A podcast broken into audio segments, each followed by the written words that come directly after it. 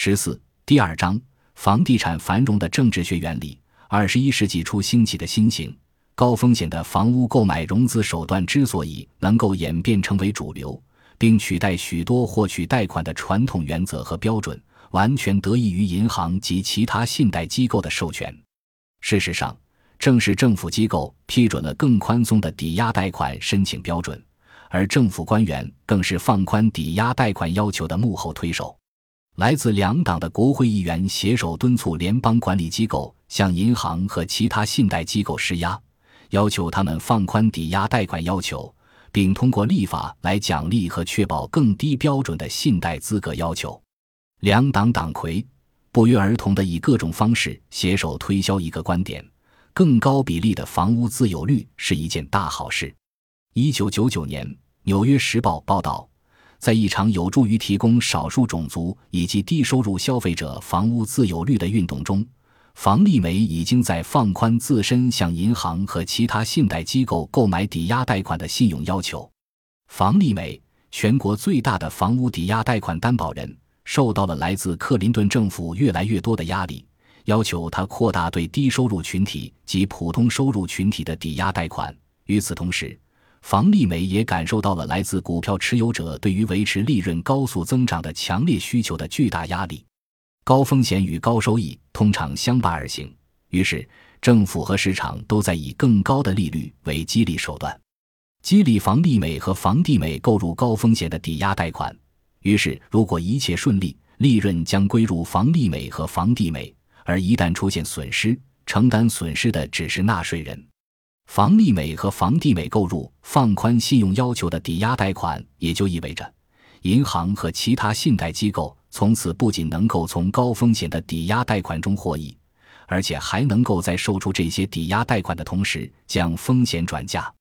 为便于这些政府资助型的企业购买银行及其他信贷机构的抵押贷款，房利美和房地美开始受压放宽银行和其他信贷机构必须满足的贷款融资标准。之后，更是渐渐演变为由住房与城市发展部为房利美和房地美设定具体的向所谓低水平人口发放贷款的百分比目标定额。美国人权委员会详细叙述过这段历史。一九九二年之前，联邦法律仅要求房利美和房地美购买合理比例的面向低收入家庭和普通收入家庭的经济适用房抵押贷款。一九九二年。联邦住房企业财务安全与健康法案出台，模糊的法律指导一跃清晰明确。住房与城市发展部颁布条例，明确要求国家资助型企业务必将百分之三十用于购买传统抵押贷款的额度调整为投向低收入和普通收入的家庭房产或位于中心城市的房产。截至一九九六年，住房与城市发展部设定的目标提升为百分之四十。十年之后，该目标进一步提升为百分之五十三。一本由住房与城市发展部出版的刊物一直鼓励创新，呼吁克服阻碍房屋自有的金融障碍。这仅仅是政府积极放宽抵押贷款标准措施中的冰山一角。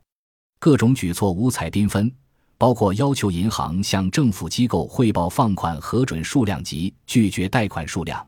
并以此作为考评银行满足社区在投资法案规定的社区需求的程度，与房利美和房地美遭受到的压力类似，银行承受到的压力同样逐年递增。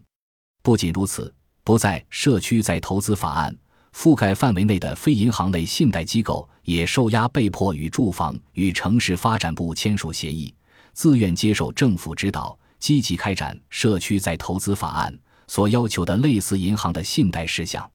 在深入探讨这一切的政治化演变过程之前，必须声明的一点是，并不是政府机构批准放宽抵押贷款的放款标准，而是联邦政府机构要求放宽贷款以便达到政治目标。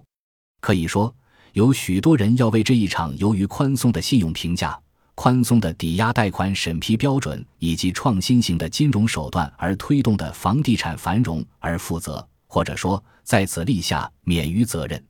尽管这样的发展举措在克林顿政府当政期间发扬光大，但是这些举措的源头却要追溯到前任的乔治 ·H· W 布什政府，继而继续延续到继任的乔治 W 布什政府。所有的政党都难辞其咎。与许多灾难一样，这一次的灾难同样始于美好的意愿，或者至少是听起来美好的政治抱负。这些美好意愿的核心是对经济适用房的追求，是为更多的人置业的改革意愿的另一种表现方式。